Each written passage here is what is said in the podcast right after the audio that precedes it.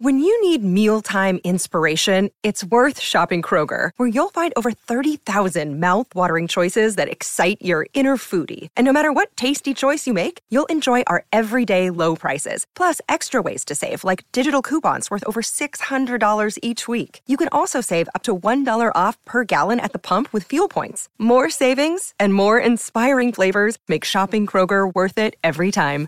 Kroger, fresh for everyone. Fuel restrictions apply. Another day is here, and you're ready for it. What to wear? Check. Breakfast, lunch, and dinner? Check. Planning for what's next and how to save for it? That's where Bank of America can help. For your financial to-dos, Bank of America has experts ready to help get you closer to your goals. Get started at one of our local financial centers or 24-7 in our mobile banking app. Find a location near you at bankofamerica.com slash talk to us. What would you like the power to do? Mobile banking requires downloading the app and is only available for select devices. Message and data rates may apply. Bank of America and a member FDIC. Lucky Land Casino asking people what's the weirdest place you've gotten lucky? Lucky? In line at the deli, I guess? Aha, in my dentist's office. More than once, actually. Do I have to say? Yes, you do. In the car before my kids' PTA meeting. Really? Yes. Excuse me, what's the weirdest place you've gotten lucky? I never win and tell. Well, there you have it. You can get lucky anywhere playing at LuckyLandSlots.com. Play for free right now. Are you feeling lucky? No purchase necessary. Void where prohibited by law. 18 plus. Terms and conditions apply. See website for details. The following podcast is a member of the Great Big Owl family. Football is many things unpredictable, exciting, colourful, passionate, absorbing, expensive. Venal, infuriating, exasperating, time consuming, depressing. But one thing it most certainly is not is a level playing field. Welcome to the famous sloping pitch.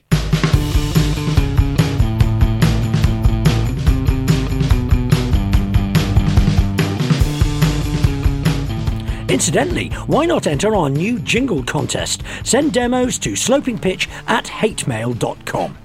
I'm Nick, and despite a lifetime of betrayal and embarrassment, I am still just about in love with football. And I'm Chris, and I characterise my relationship with football as a love hate thing. I find more and more of it impossible to like, but I can't take my eyes off it. And I can't quite escape the sneaking suspicion that everything that has changed in football since I first started watching it has made it a little bit more shit. Now, this isn't just two old geezers banging on about how things were so much better in their day. I mean, it is that, obviously, but not just that. It's an opportunity to explore football's bottomless capacity for disappointment and disillusionment, an arena for wondering aloud what happened to football's soul, for talking about how come football history seems now to begin in 1992 with the formation of the Premier League. We're going to be talking to a mixed bag of guests from the worlds of football, showbiz, and bizarrely civil engineering, who will tell us about their own feelings for football, in the hope that they will either make us feel vindicated or else remind us of what it was that we about football in the first place. My name is Nick, and I am a Stoke fan, and also, as it happens, an alcoholic. I'm just about to embark on my 51st season of watching Stoke City, which quite frankly has been an overlong pantomime of pain and disappointment, which bizarrely has brought me an incredible amount of joy and pleasure. Some of my happiest days, deepest friendships, and funniest moments have come from fruitless trips to Grimsby, Nuneaton, and Colchester, and the rest. And there's the nub of it. It isn't about winning, or even what happens on the pitch, and it certainly isn't about trophies. Stoke won the League Cup in the second year of my twisted love affair, and nothing since. Trophies aren't for the likes of me. Trophies are for the elite moneyed few. And of course, if Cracker has taught us anything, trophies are for serial killers. Football is a simple pleasure, a simple game, and a wonderful distraction from life. I just wonder why I keep being told that it is, in fact, life itself. For goodness sake, everybody, Bill Shankly was joking. And I'm Chris, and I support Oldham Athletic. At the time of recording this, Oldham are the very bottom team in the English Football League pyramid, the 92nd member of the 92 club. Bottom of League Two, which doesn't sound as bad as bottom of Division Four, does it? But that is in fact exactly what it is. The fourth tier, that's what they call it, isn't it? Like Alan Partridge talking to Lynn about his mini metro. They rebranded it, you fool. In the last 30 years, 30 years being the approved unit of undiluted hurt, as we know from original Three Lions, no team has presented its supporters with a more relentlessly miserable record of underachievement. Every other team in the English League, including, by the way, all of the ones who've dropped out of the league and into the conference, or whatever it's trading as now, the National League, every other team has had something to celebrate a promotion or a trophy of some kind. And that's not counting getting into the playoffs but not going up, or the ludicrous pseudo trophy that is finishing fourth in the Premiership or qualifying for the Europa League. We have had three relegations from the Premiership to the second tier and then to the third tier for 21 straight seasons, nearly all of those in the bottom half, and then the fourth tier, where we currently languish, hoping that two teams will show themselves to be worse than we are and we can stay just on the Football League gravy minibus or that they reintroduce re election for the bottom four, which would give us a 75% chance. So 30 years of unblemished failure. That's half of my life, defined by my attachment to a disastrously run shambles. Half of my life, characterised by unremitting disappointment and disillusionment. And this is what we do to ourselves, and what football does to us. We actually used to have a famous sloping pitch at Oldham. I think there is a slight incline even now, but it basically got flattened out when they laid the artificial pitch back in the 80s, thus making it a little bit more shit. And now an explanation for why sloping pitches are famous for anybody under the age of 60. So, famous sloping pitches originate, I believe, with Yeovil beating Arsenal in 1949 in the FA Cup on a famous sloping pitch. After that, any team of a higher calibre than the ones they played who lost would claim that the team they were playing against had a famous sloping pitch. Hibs had a famous sloping pitch, for instance. And that on and on and on it went. And somehow that's supposed to be an, an unfair advantage, even though, you know, both teams are going to be kicking uphill for half of the time. Yes, I know, but they, will know where all the potholes are. Uh, so that's just an explanation for your younger listeners and also for anybody who's come upon this podcast podcast by accident. I'm not quite sure how you would come upon a podcast called The Famous Sloping Pitch by accident unless you were a fan of extreme camping and had actually once pitched your tent on a famous slope. It had a famous sloping pitch, yeah, Yes. where your sleeping bag rolls out and over a cliff, Yeah. and you get woken by a mountain goat licking your face in the morning. Yeah, which all in all sounds like a bad thing. It sounds like a terrible thing. And uh, so if you've come here for that, then this is not the podcast for you, but I doubt that there is one for you. But maybe next week uh, we will have something We'll for anybody who, who wasn't going to stop listening. Branch out into other things that could be covered by the phrase famous Sloping sloping pitch. All right, moving on. We find ourselves now, don't we, at the beginning of a new season after a summer with the Euros in it and the Olympics, and with fans back at games after a whole season off because of the COVID. So let's start with the Euros. What about the Euros? You enjoy those, Nick? Um, I did, in the sense that they filled up bits of my life. Uh, But I've got to say that even a- month and a half on, I've kind of forgotten them, which is amazing, given that England got to a final, and and sort of the opposite to the 1966 World Cup, which nobody's allowed to forget. no, or indeed Italia 90, which I remember almost every kick of. Yes, yes, of course. But no, the Euros uh, they, they they haven't really stayed in the in the memory quite as quite as much. It's a bit like a 2020 international. and You can't remember who won the next day. yes, But um, yeah, I mean, why do you think that is? Is it because the the, the team were uh, were held, felt held back, didn't they? They felt restrained by the by the tactics of uh, Gareth Southgate. Well, I don't know whether- excessive caution. Yeah. it's like if there'd been great attacking moments that we could that we could recall, maybe it would have stuck a little. Well, it was, it was very much safety first. It was like staying at home on your own, but still wearing a condom just in case. um, I, I, so of course, I don't think the players would have felt held back at all. I mean, the, the key thing about modern football, I, I believe, one of the key things, we've got weeks of this, there's going to be loads of them, is that is that when people shout at players for doing certain things, what they don't realise is players do exactly what they're told. Yes, If they yes. don't do what they're told, they will not be picked. and even and they're, uh, they're better than you would be at it, you know, Oh, as well, so- whatever it is. That's that's a, that's a general you, and not actually. Yeah, no, me, no, yes, I exactly. I was talking to the imaginary person who was talking to you. Oh, right. Dan. Uh, I wasn't saying, you know, even you the were obviously a very, person. in your time, a very classy player. Yeah. The other the other thing that I, I noticed was uh, you you didn't waste too much time because every single game was nil nil at half time, as far as I could tell. That's probably not true, but it certainly It's felt like that. entirely true, but it, it, it did seem to be Gareth Southgate's tactic for that uh, was to you know nil nil at half time. That was Yeah. the that was the thing, and then maybe you know seventy five minutes we could open up a little Yeah. bit. Maybe let Grealish put his idiot little tiny pa- uh, shin pads on.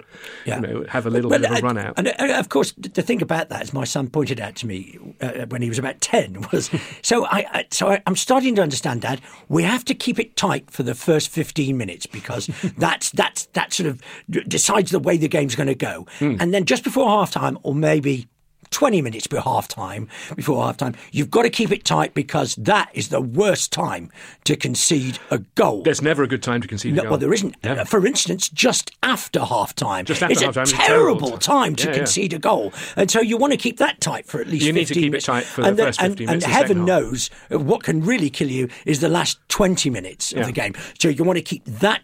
Tight, so that basically gives us, I think, twenty minutes He- in which goals may be scored. He got a very early grasp of how the game That's works, ex- yeah. particularly I think at international level. Yeah, oh yes, absolutely. Hmm. And and so there, a lot of games felt like that. Although uh, uh, there's always one game. So the Ukraine game for England. Yes. Um, you suddenly thought, oh, it's going to be one of those tournaments where we're a bit rubbish in the group, Yeah. and then we gradually get better, game by game by game by game. Unfortunately, until we got a lot worse. Yes, well, we have one- we have one stellar performance like we had against uh, the Dutch in '96, where Yes. it looked like we could beat anything you put in front of us. Yes. all of a sudden, and then we got a nil-nil, and then we went Yeah. out on penalties. And, and, and, and, and in Italian United, because the stellar performance was actually the semi-final. Was actually the semi-final, Um, yeah. Because all of the other games were were butter clenchingly tense, yeah, if I remember. and winning the, with that uh, David Platt goal in the last minute That's of the last And- and- extra time, and and two and two penalties from Lineker against Cameroon Yeah, and all yeah. that sort of stuff. But still, I have a fond memories for it. Of. Italia 90. Well, I think the difference between Italia 90 and what happened this time um, was just look back. I mean, I know he knew, Bobby Robson, that he was leaving. And that you know, he'd, uh, Graham Taylor was coming in already, wasn't he? He'd Yeah. already been hired, and uh, but for that that semi final, which was the most important game of his life, uh, and who knows, it, there might have been another one if it had come off, but it was the most important game of his life. And he put out a team that had a front five Yeah, yeah. it had uh, Waddle, Platt, Gascoigne, Beardsley, Lineker, and he just and and went for it and and decided to put the best players out and tell them to do the best that they could. And it, it felt this time that even though we were going through, even though we were getting past uh, everyone until all the way up to the final, it felt like that they were on the leash the whole time. Oh, well, absolutely, because there are people who said that that, uh, that Southgate's like a he's like a breath of fresh air. He brings in all these new players. Yes, he brings in all these new players, and then tells them not to play in the way they play for their clubs. Or tells them sit over there Yes, until the absolutely. 99th minute Absolutely, of yeah. the final. I've got a surprise for you. yeah, you know, you come on, you you do well today, mate. You'll be worth 100 million before you know it. And Know I was convinced we were going to win, and we'll have to wrap up on this in a minute, but I was convinced we were going to win when we drew with Scotland, because yeah, yeah. whoever draws with Scotland wins the tournament. Yeah, so Scotland can say, ha ha, but you didn't beat us. Uh, yeah, that, we that moral victory. yeah. yeah, yeah. It may even have been a cunning plan from Southgate to, to not beat the Scots. Well, I, th- I don't know. I think we know what his cunning plan was every time. His cunning plan was nil nil at half time and then have a go at it in the last 15. Yes. And, and those know, pesky fullbacks keep scoring Yeah, in the yeah, first half. And that was the thing. It was the same as Croatia in, in 2018. Fullback scores in the second minute, and England try and sit on it for 88 minutes. And, you know, they're not equipped for that mentally. Let alone physically and uh, and from a, on a skill level, you know, and it was it was heartbreaking really to watch. Italy were really thrown by that early goal. Yeah. The first ten minutes, the first fifteen minutes, we could have got another. We could have gone and, they, and watching Raheem Sterling running at those ancient centre backs Yeah. and then turning back and looking for an easy ball. If we'd run at them, they'd have fouled him. They'd have pulled him. They'd, they were gone to pieces for ten minutes, fifteen minutes, and then just let we let them back in the game. But they've they've learnt important lessons, and not least amongst those lessons uh, was the fact that the Olympics was straight afterwards, and the you know the passion of the country was immediately switched from the losers in the final Yeah. to the potential gold medalists And to the- and to the runners-up, and the and the great Team GB phrase. Well, yes, me. absolutely. But before we leave the Euros, there was unusually um, a game against Germany that we won. Yes, there was. and uh, that was a great thing. I remember um, playing football immediately after that, and everyone had come in England shirts, and so uh, one of the teams had to play in white, and one of them couldn't. Yes. But um, that was that was like world turned upside down just for an evening. Yes, and, and just ruined by the director of the of the footage um, uh, concentrating on that young German girl crying, and that, that rather ruined it. Yeah, I'd, if it could have been like Manuel Neuer crying, Yeah. you know, or that, or Klinsmann, Klinsmann crying, that'd Yeah. have been the thing to see, Yeah. it? But uh, you know, the the problem obviously with uh, Germany suddenly being unexpectedly crap was the was the worry that now you know from Europe's point of view we're the bad guys. You know, are we the bad guys? Yeah. You know, I it felt like, as particularly the the how the crowd were at the final, Oh, the, uh, the yeah. uh, hundreds of people barging their way in, and, Yes. and ah, man, it, you just felt like, I was horrible. I was there. It was Yeah. deeply unpleasant, and I have to say, terrible atmosphere. yeah. Did you have a ticket, or did you just barge your way no, in? I just barged my way in. Absolutely.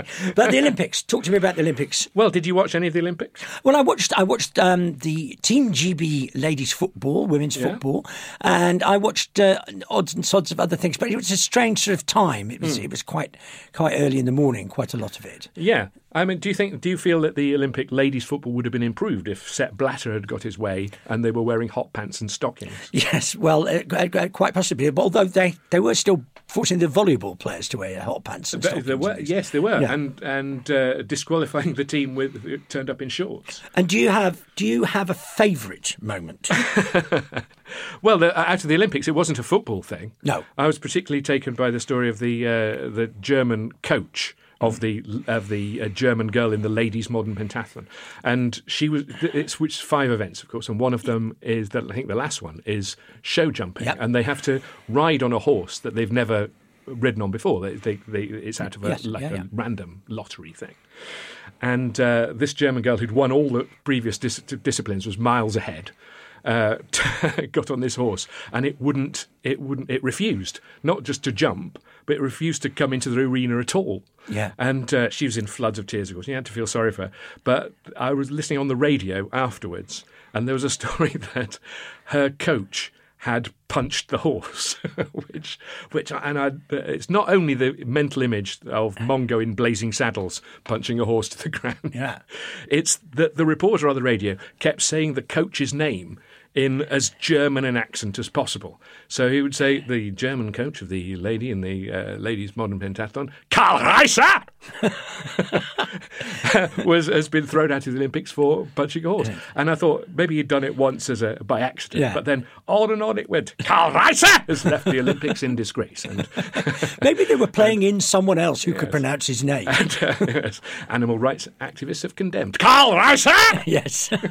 has like deliberately tried to evoke uh, Ralph Fiennes in Schindler's List, or you know, the, Yes, yes, or the nasty guard in Colditz. Yes, you know. and, and I, I, I'm sure that the Olympic movement, because they're a very inclusive movement, will be looking to introduce horse boxing into the next Olympic. Yeah, a new event, horse boxing. I tell you, you I'd, wa- I'd watch it. And you don't just mean using a horse box to transport them to and from the Olympics. that could be part of it. It could be a sort of modern pentathlon horse boxing thing. Yeah, um, cool. I, I had one thing that I took away from the Olympics, which I loved, because I couldn't believe it was true, but it was true. In the canoeing, Yeah. right? I don't know whether this is because they haven't got a decent scoreboard, right? When you can, you, it's a bit like skiing and all those things. It's time based, isn't it? And you go one at a time, Yes. and you you same as shot put and all these things, and you you're ranked and you go Yes, further yes. up.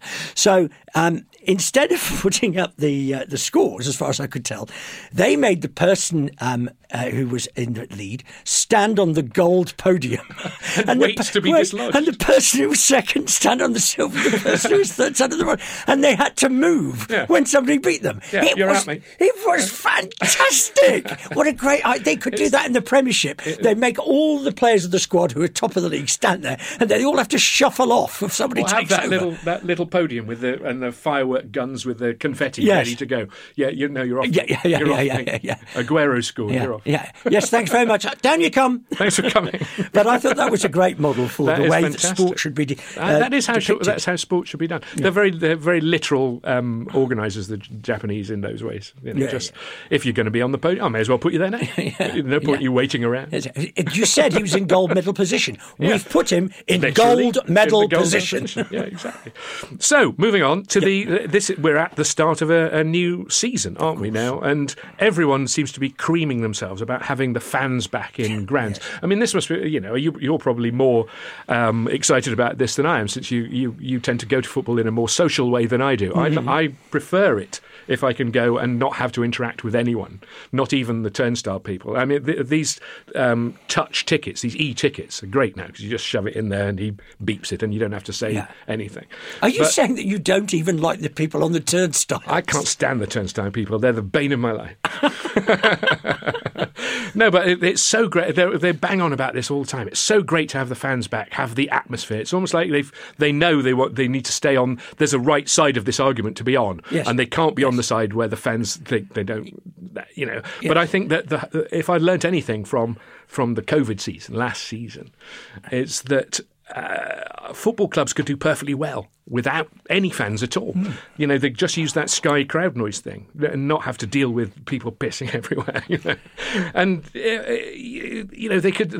I think it's ha- where the the European Super League idea came. From, Oh you yeah, know. yeah. There's You just- by stealth. yeah, you just the, the, the, you can just see the big clubs thinking, you know, we could we could do, we could just do this with it. It would be on the television. It doesn't matter if no one wants it. Well, and, and, and more importantly, uh, we can announce it, and we won't be booed at the next game We won't be booed at because the there's nobody there's there. no- there's no one there. And that and that idea that everybody wants the fans back, and I was thinking, well, no, not if you work uh, in the bar, in the concourse, in the away end at a No. ground. You don't No, want the fans back then at all. Exactly, unless you know maybe you, maybe you, uh, you realise that you'd be sacked if there weren't any. Yeah. You know. And I discovered the only thing I really discovered from it, apart from it's great to listen to commentators from other teams, which you did on the iPlayer, On the thing, iFollow which thing, was good yeah. fun. But I also thought there wasn't, I, as far as I can remember, there wasn't one incident in all of the games that I watched with no crowd there where a squirrel or a cat or a dog ran onto the pitch, which tells me people are bringing People are these bringing animals in. Chickens. Yeah. Yeah. Well, A- that's the a- French A, mostly. badger that time. The badger that time, indeed.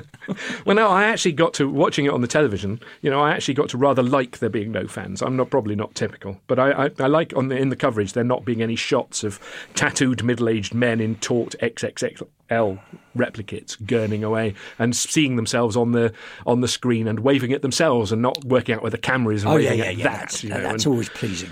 yeah, and I I think that uh, that's going to be it's going to be take a bit of getting used to having Yeah. having the fans back again now. You know. Yeah, well, uh, you know, Because I'm old and I don't like change. Yes. You know, and I've got used to the other thing now. Yeah. I, I say I'm I'm really looking forward to it. I've been to a game already. So I've been to two. Yes. Yeah, I've seen a penalty shootout. Yes, you have, at you. Livingston. Yeah. But anyway, the new season always seems to start, doesn't it, in a bit of limbo because the transfer window being still open. Teams haven't worked out their squads, you know, Yes. and it's like it's almost like these these early games should have a little asterisk against them. You know, Man City lost to Spurs, but they didn't have Harry Kane yet. Yeah, yes, yeah. But it's, but it's and it's also amusing that um, you know the last game of the season they do this, they walk around the pitch and they Yeah. get clapped. They go by far the greatest team, and almost as they walk out of the ground, they'll go right. Who are we going to buy? Yeah, who are we going to get rid of? Yeah, now? exactly. And you know, uh, as they get into their cars and drive away, well, my contract's up. You know, Yeah. and I can move for nothing now because Yeah. of uh, because of the Bosman thing. you know. Yeah. But there've been some incredible transfers this time around already. You know, the Grealish for a hundred million. Yeah. Just is that going to be? Well, you see, the thing about about Grealish is over the summer he became the people's player, a little bit like, like Princess Diana, who was the people's princess, and and of course by not playing was rendered better. Yes. which is it's a key thing, isn't Yeah, it? no, that's true because Gaza became a great player, didn't he? In the year after he messed his knee Yeah, up in the cup 1991, final. yeah, Uh, cup final. yeah, Yeah, and suddenly he was the messiah. So yeah, a hundred million for Grealish. Hmm. Um, I, I'm not that surprised. You, sounded surprised when I first spoke to you about it. Yeah, no, I am surprised. I'm surprised that uh, he feels he still feels like because of the the Euros thing, he still feels like a reserve to me. He's still, you know, he's not like uh, you know, 100 million for Harry Kane. Yeah. You could see. But uh, they want a lot more. Yeah. They want a lot more than that for Harry Kane. Yeah. And you know, Lukaku has gone for gone to Chelsea, back to Chelsea, hasn't he, for 97 and a half million. Yes. And you think he's probably going to. Uh, you think he's a slightly better better buy, wouldn't you? Than Uh, yes, I think he would. I mean, I think the thing about Grealish is, you, you, you know, the one thing we know about Grealish, I can't imagine uh, Pep Guardiola saying, "Well, I tell you what, we need in this team, we need the most fouled player in the Premiership, please." but uh, with you know with our, our to play play to our our, our um, free kick experts, you know. Yeah, he I think I think Harry Kane might just turn out to be. Uh, you know the the striker that Pep Guardiola has been looking for his whole life because he plays in the centre circle. Yeah. You know he hates a target man. Pep Guardiola hates him. And, and there's something I love about about the Lukaku thing. To go back to that, about teams buying back a player that they sold because he wasn't yeah, good enough. right. Yeah, because the record he's, he's not the record buy, is he, Lukaku? But he's he beats Paul Pogba's record for a fee played by a club for a player they once let go for, for nothing. for yeah, nothing. yeah. And I just, I just, it just reminds me of the story of the ugly duckling. To tell you the honest truth, he comes back in and said, "Get out of town." Yeah, yeah. Get- Or to you know to Everton. And and uh, Lukaku, he is Belgian, Yes. but they didn't loan him to a team in Belgium, did they? No, which is uh, out of character. Yeah, no, because ev one, Chelsea signed everybody under the age of 16, no matter whether they've played football or not. Everybody signed by Chelsea. And then they're sent on loan to Belgium. Yeah. So Chelsea have actually sent more young men to Belgium than the British Expeditionary Force in 1914, which is very impressive. And uh, for, to say one more thing about player power, which which is which is part of this reason for the constant uh, transfers. It's uh, you know they see themselves as individuals rather than parts of teams to some extent. But I love the um, the the special things they can get in their contracts. So some of them, you you know, they, they get paid on loan and they have to play thirty games unless they're injured and things like that. Yeah, yeah. And I'm just at some t- stage it's going to be well, uh, uh, he won't take throw-ins, and he and he doesn't have to head the ball, and he's got a friend who he'd like to play with Well, him. that's happened, hasn't it? That's, that's Oh, how Joe Royle got sacked at Everton because he was trying to buy Tore André Flo. Right. And Tore André Flo would only come if he bought his mate. Right. And he did the deal for the mate, and then the Tore André Flo deal fell through. So he had, he had, I forget the guy's name, but he had Tore André Flo's mate in the reserves. Oh, right. And they, and they, that's that was the end of him at Everton. Yeah. I mean, the, the transfer window for uh, lower down the league. Let me in, inform inform people who we're supposed to be getting about Old, uh, getting excited about at Oldham this summer. We've we've acquired a, a, a man called Jacob Blyth. And when I looked him up, the first thing that came up on Google was an article about Geordie Shore starlet Holly Hagan and her lover, Motherwell flop Jacob Blyth. and this is what, you know, oh, we've got a new centre forward. Let's have a look. Let's see what it is. Motherwell flop Jacob Blyth is who we've got. And who had apparently already been sacked after there was a picture in the paper of him smoking hippie crack, whatever the hell that is. You can get sacked for that now. Yeah, e- That's evidently. unbelievable. It didn't do anything. Saido Berahino moved clubs. I think it was the combination of the crack and the Geordie combi- uh, connection that, that Yes. was that finished him Well, off well, up there. uh, They're very dour up there. Just, just to let you know, and I know it is depressing the way that uh, transfer fees have been uh, incredibly um, um, uh, inflated. But hmm. the good news is, I looked on Transfermarkt, and you are worth three million pounds. So that's good, and your knee's gone.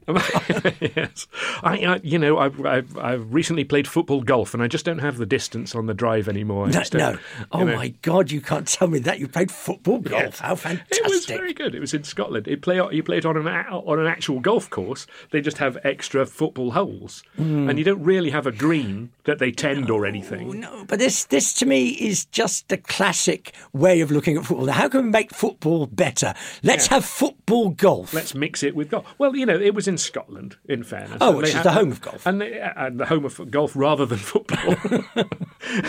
and they're probably looking for for some way to, to console themselves. Yes. uh, for not having a not having a, a nil nil draw with the eventual Euro champions. Yeah.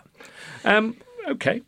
Well, uh, we're going to uh, be talking soon to our guest. Our mystery guest. Our mystery You, guest. you probably know who it is already. I know who it is. Yeah.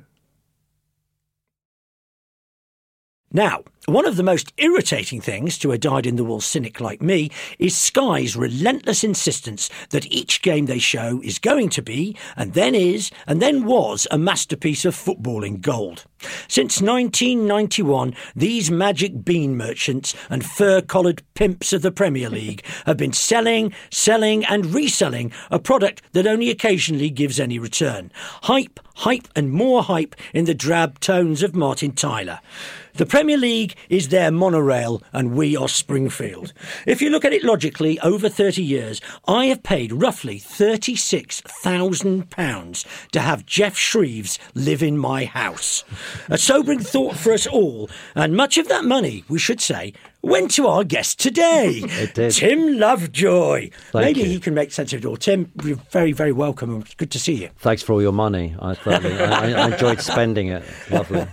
If only you could direct it when you paid the bill. If only Yes. you could say, Oh, that- you know, that'd be wonderful. Yeah, I'll- give I'll more to Chris, this. give more to Chris Kamara, Yeah. less to Lovejoy. Yeah. keep, keep it out of Carragher's pocket. That's all I want.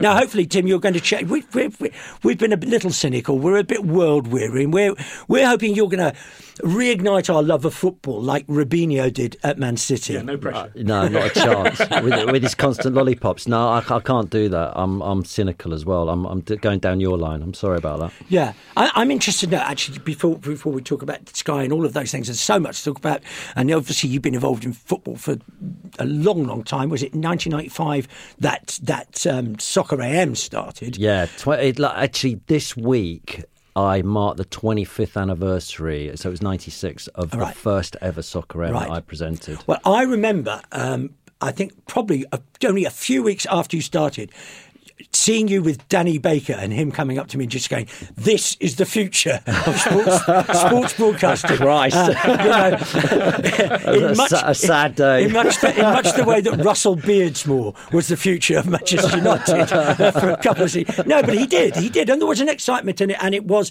very different. But before before we talk about that, I- Yeah. I want to talk to you as a Chelsea fan, and, and first of all, you just mentioned Sean Lock, and we should perhaps have a moment, um, not to discuss, but just to remember uh, the, the the sad passing of Sean Lock, who was also a very big Chelsea fan. Big Chelsea fan, yeah, and what a talented man, ridiculously talented. And I say, I'm just telling you, I, I'm not sure he liked me because every time he come on my show, I fanboyed him so much. I was so into 15 stories. I go, I remember this bit, I remember that bit. And he's Yeah. like, Yeah, Tim, shut up. Let's talk about Chelsea. So, Yes, yeah, no, I think we've all we've all we've all done that with somebody Yeah. somewhere along the line. But uh, from the Chelsea point of view, this is a question I, I'm always Hmm. interested in, and it's now also the Man City point of view. Is there any part of you that goes, "Oh, I Yeah, wish we um, didn't have all the money"? yes, I'm very uncomfortable being a trophy club owned by a Russian. I'm not up on Russian politics, but I imagine that it's not as uh, clean and ethical as I would like it to be. Somewhere, when- if you trace it back, someone has died. I didn't say that. I didn't say that. Yeah. However, I yeah, and and just the idea that we were in a pandemic and we went and spent three hundred million quid just just just doesn't sit right. But it was Chris who told me when he came on my podcast, and it's and it's in his book, and I and I loved it. They all and, and it's just since since I've read it in your book and talked to you about it, I can't stop thinking about it. They just line themselves up roughly in financial order, and everyone's saying, "Can Chelsea do it this year?" Yeah, we've spent hundred million quid on a striker who Yes. we let go for nothing, and and it's like, yeah, of course we can. If we can't, then then we're crap. Well, and, and therefore, and the other question, therefore, is, is exactly that. So when you don't win something, you know, that's, there's a corresponding am- amount of, of disappointment, especially for younger fans who've perhaps only lived through that. Yeah, well, we had, I don't, don't know if it's a long time ago, but last season we, we bought back one of our heroes, Frank Lampard. We gave him the keys Yeah. to the club. He Yeah. started playing the youth. Everybody was very excited about this, and then we sacked him because we didn't get immediate, uh, didn't you you, know. have, did you have when Lampard first went? You were under some sort of embargo, weren't you? And, Yeah. uh, and so the players that you were bringing in, who are ne- who are now Mason Mount, and, Yeah, you know, exactly. Uh, they perhaps wouldn't have even got to go. They'd perhaps be on loan at Royal Antwerp even now. Yeah, and, and we have to remember there was no crowd there either, and that was making very strange results. I Hmm. know, Chris, I just heard you say you loved not having the fans. I actually think the fans make the football. Yeah. And I've started, I was watching United Leeds the other day thinking, I'm so much better with the fans in because of the passion. I was thinking, they actually make this product. Maybe they should get a cut of the TV money. Yeah. You know, give yeah, it back yes, to if you're going to keep saying it, yes. But there's, there's there's no reason. There's so much money washing through, through TV rights. There's no reason why the ticket prices should be so high. Yeah. There's no reason why they shouldn't subsidise uh, the crowd because, uh, especially if they're saying the crowd are such a big part of Exactly. it, they should be the tickets should be ten quid to make sure the grounds are all full. Hundred percent. Well, I have to say, and, and this just happens to be true, that Stoke haven't changed their season ticket prices for 15 years, Mm. and they pay for away travel for all fans that go away. That's amazing. So that, that is that is pretty decent. But on, on the Champions League thing, funny enough, and the, and the thing about Chelsea and the, ch- the chopping and the changing. So a bit like Aston Villa in 1981, you've won the Champions League twice, and both times with a manager who didn't start the season as manager. didn't you? yeah. Di Matteo first time. Yeah, exactly. Which is it which is instructive, and that's got to say to the board or whoever's in charge, it doesn't matter. It doesn't. it- none of it matters. You can have a new manager two weeks before the final, and no one will care. Just keep spending money on players. Yeah, That's all you always do. More money on players and different managers. It, it's nothing to do with it. Pep, Pep Guardiola last season actually said that the reason we're successful is I spend the most money, didn't he? He, he literally told us in a press but he- conference. but he also you know, interestingly said uh, this season that yes, I won it with the most money, but also at Barcelona, I didn't spend any money at all and won the Champions right, League. Uh, that's what he was trying to get to. Yes. You probably only heard the first part of that thought. Yes. um, all right. That's the Chelsea thing, and I know that Man City, uh, some Man City fans feel the same. And there's also that sort of, you know, there's that that joy in the in the in the, the sort of.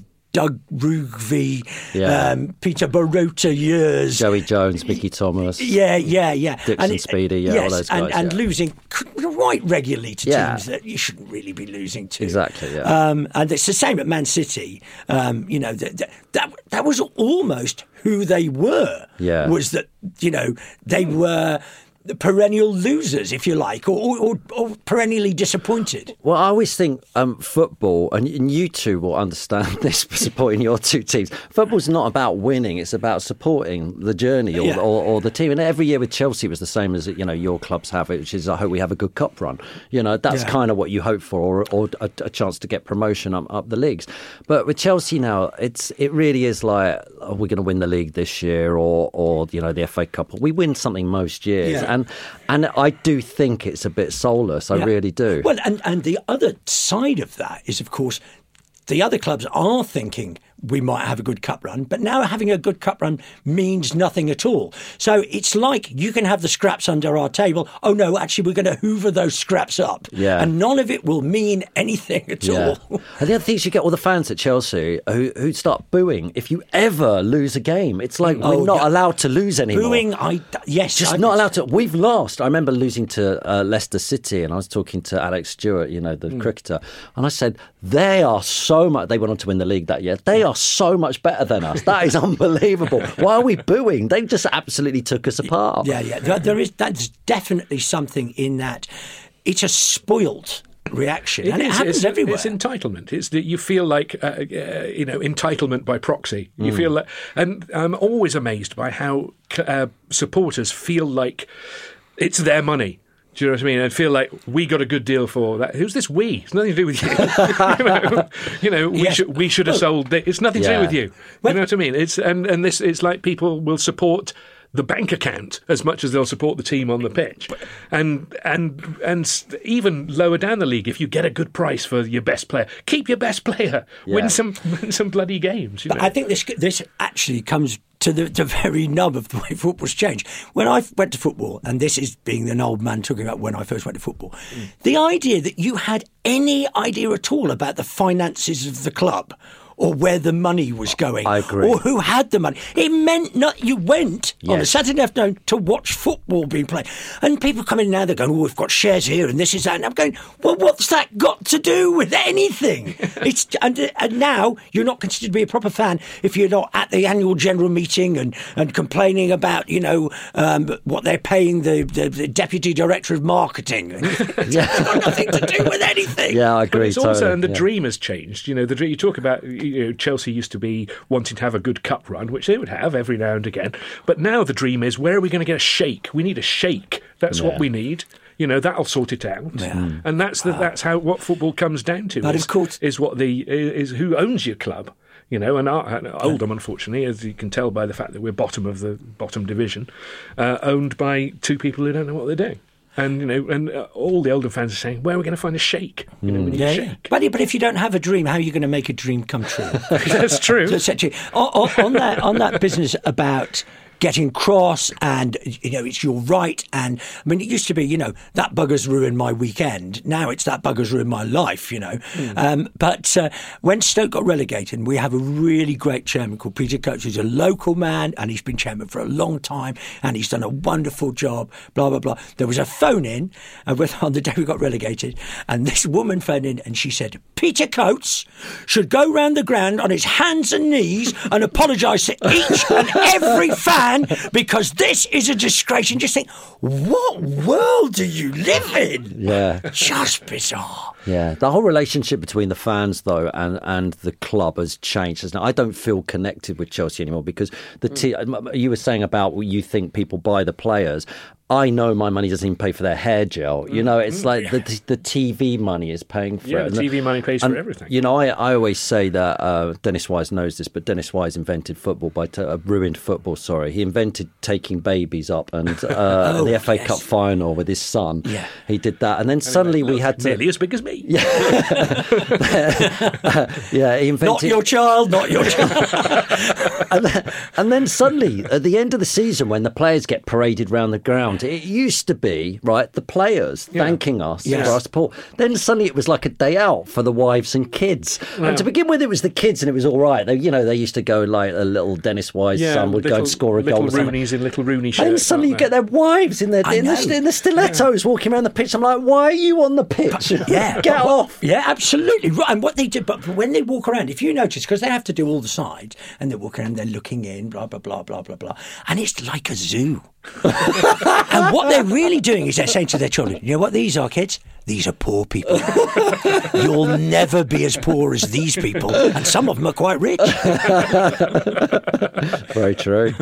So that's, we have to we have to talk about Sky a little bit because uh, Yeah. you know for for all.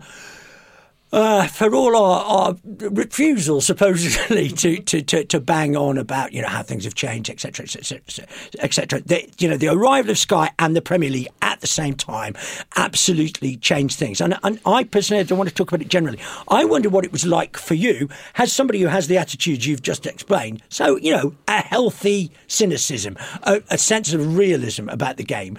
How much were you? How difficult was it for you to be lighter about the game while at Sky? I got told often by the bosses. They were lovely to me by the bosses because, by the way, because um, they were they got paid on ratings and percentage shares and stuff, and my they got bonuses on it. And my show, you know, it's like when I took it over, it was like ten thousand people watching. By the end, it was hundreds of thousands, up into the millions, I think, every now and then.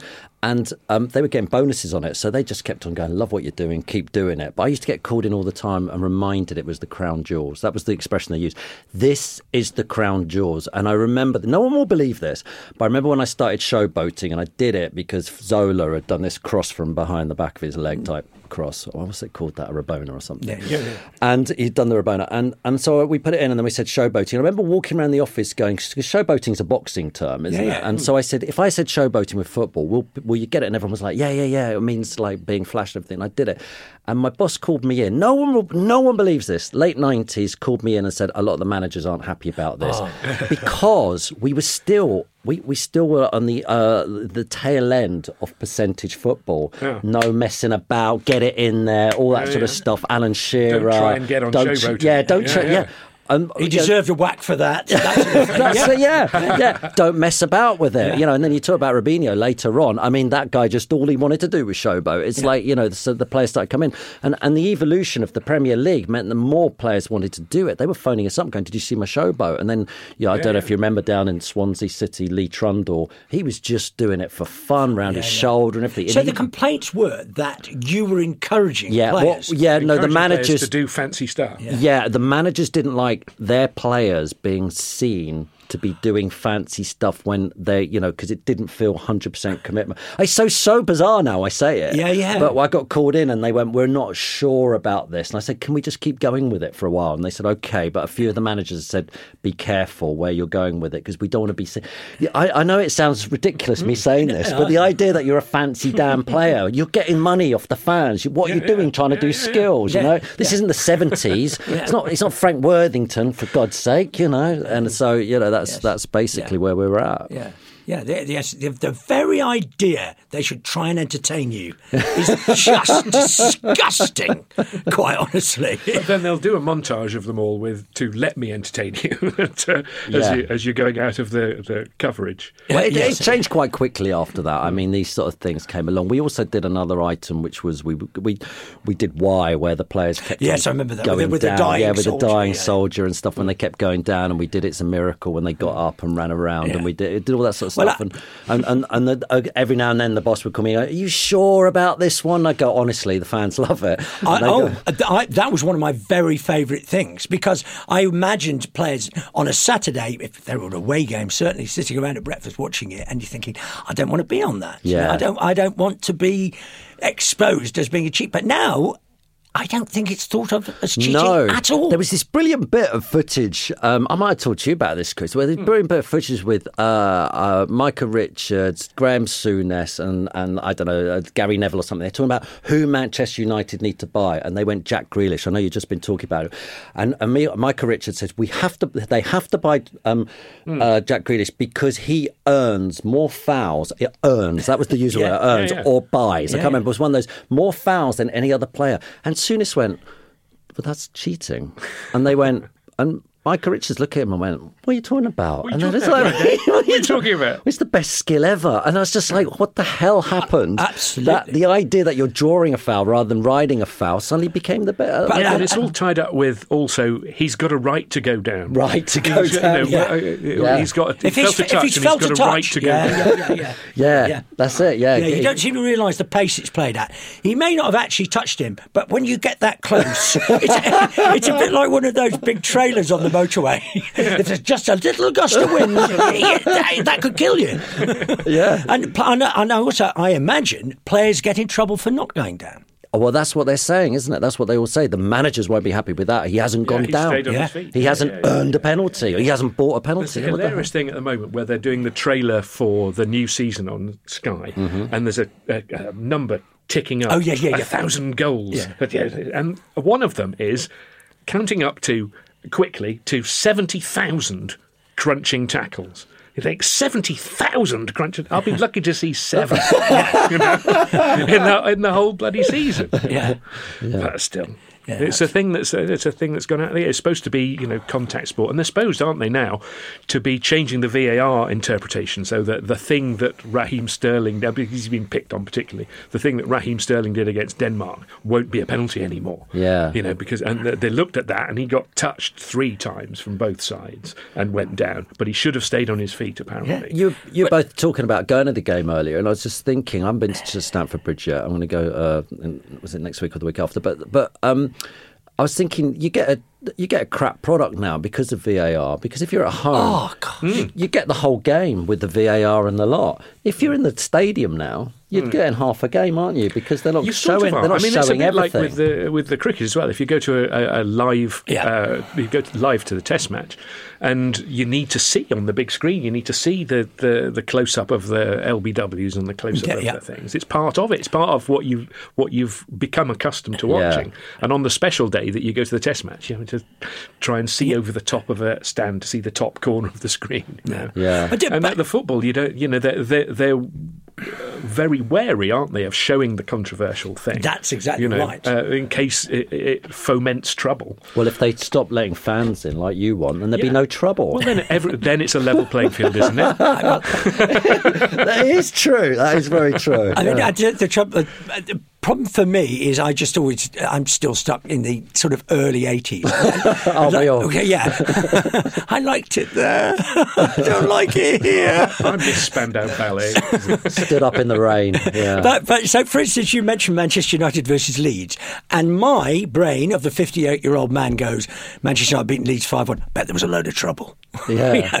And I think that about VAR. I cannot imagine how one day there isn't going to be a last minute VAR decision between two teams that are in very different, possibly one to win the championship, Yeah, one yeah. to get relegated. Ah. And it isn't going to just go mad because people can't control themselves. Yeah. You know, if they if they can ask Peter Coates to go round on his hands and knees and apologise to every fan, they, they're damn well going to be unhappy with a VAR In decision. the last like minute, imagine if Aguero, uh, the- when he won the title that Oh, time, had been, uh, uh, you know, a hair's breadth from being offside, and they, and they had to wait. They had to wait to okay that goal that Yeah. would win them the league, Yeah. and they're watching it again and again and again, and and oh, have they got fat lines? Have they got thin lines? Where's his eyebrow? Yeah. You know, all this.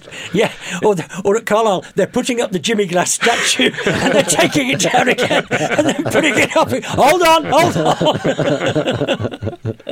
and uh, one of the things that I found when I was doing um, the thing sort of on the BBC um, was that most footballers are great, but there are some incredibly thin-skinned footballers and thin-skinned clubs. So there were particular clubs. I don't know who the managers were that were complaining about the the showboating, um, but it, it is true that there's some in football and in football broadcasting as well. There are some people who are incredibly they're unable to see anything outside. This is a wonderful and fantastic game and product, and you should never denigrate anybody, which I kind of understand. But it makes it quite difficult, doesn't it? Yeah, I think with the with the footballers, I learned really early on in Soccer AM that they are thin-skinned, but that's because they're worried about getting grief, and and they're also they've got they're, they're children when they start playing. By the way, yeah, yeah. they're in their hmm. late teens, Yeah. and they're dealing with all this pressure now. It's multiplied massively because of social media and everything. And I mean, when when Gareth South Southgate and all that lot are saying it's terrible when they go in the dressing room and they look on Twitter, I'm like, even I don't come off a TV show and look on Twitter because I don't want all the grief and abuse. Yeah, yeah, yeah. Just take their phones off them and yeah. say, Jesus Christ, guys, you're in the middle of a Euros here. Just get away from it. And, you know, and so, and they should come off social media for any of the big events. And I, I don't know why they're on it anyway. They've got enough money. They don't need to do anything. I, I, I would. But with the clubs, it got. Uh, during I did 11 years on um, uh, Soccer AM, we never had a Manchester United player on ever in the studio because Sir Alex Ferguson he had that siege mentality thing, and he said you're not allowed to do any media. So we never had them on. We used to get uh, all the other clubs. Gerard Houllier went to Liverpool. He went no, they don't take football seriously enough. Genuinely, Yeah, yeah. So he wouldn't let any Liverpool. Then Arsene Wenger sort of noticed that all the clubs were stopping their players. He stopped. We ended up with Charlton and Leicester players every week for Yeah, a yeah. while because they were letting us have it. We used to get injured players or suspended players. Eventually, the club started calling them in.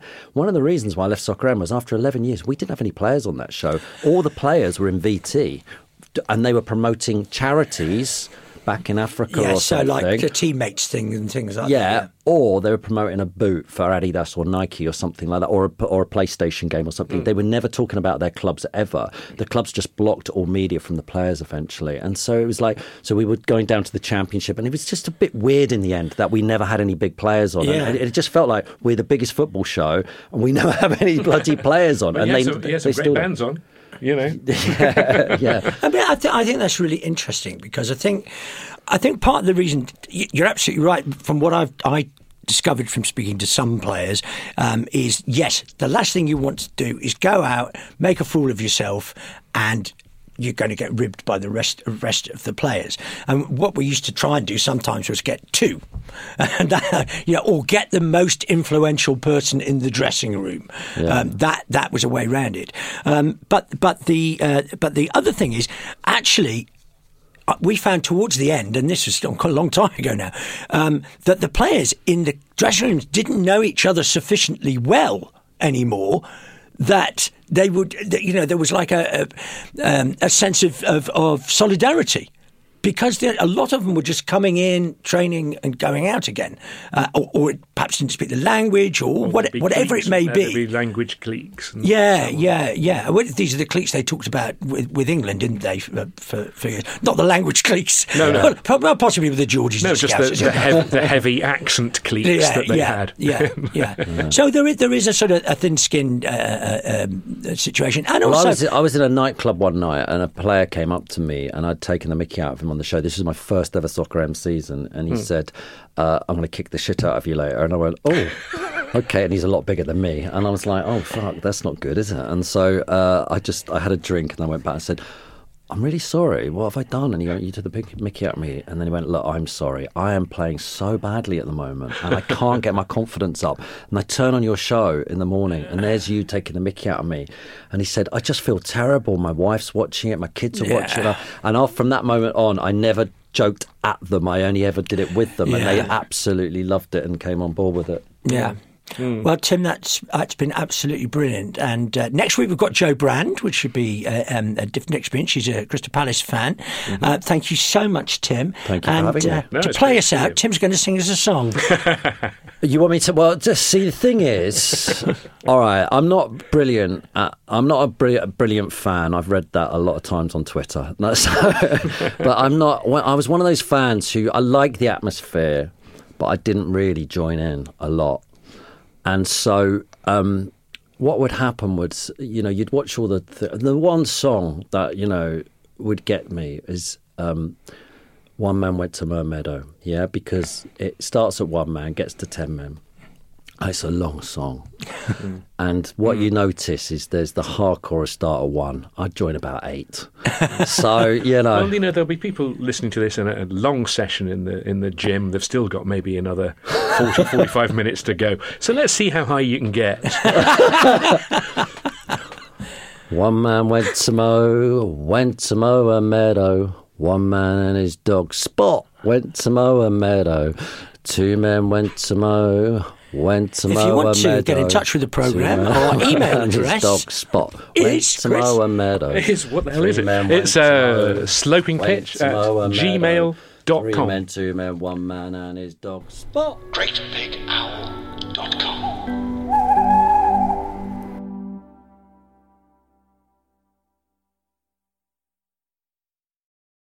Sports Social Podcast Network.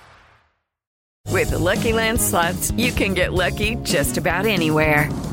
This is your captain speaking. Uh, we've got clear runway and the weather's fine, but we're just going to circle up here a while and uh, get lucky.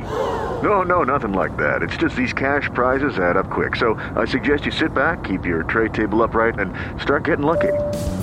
Play for free at LuckyLandSlots.com. Are you feeling lucky? No purchase necessary. Void where prohibited by law. 18 plus terms and conditions apply. See website for details.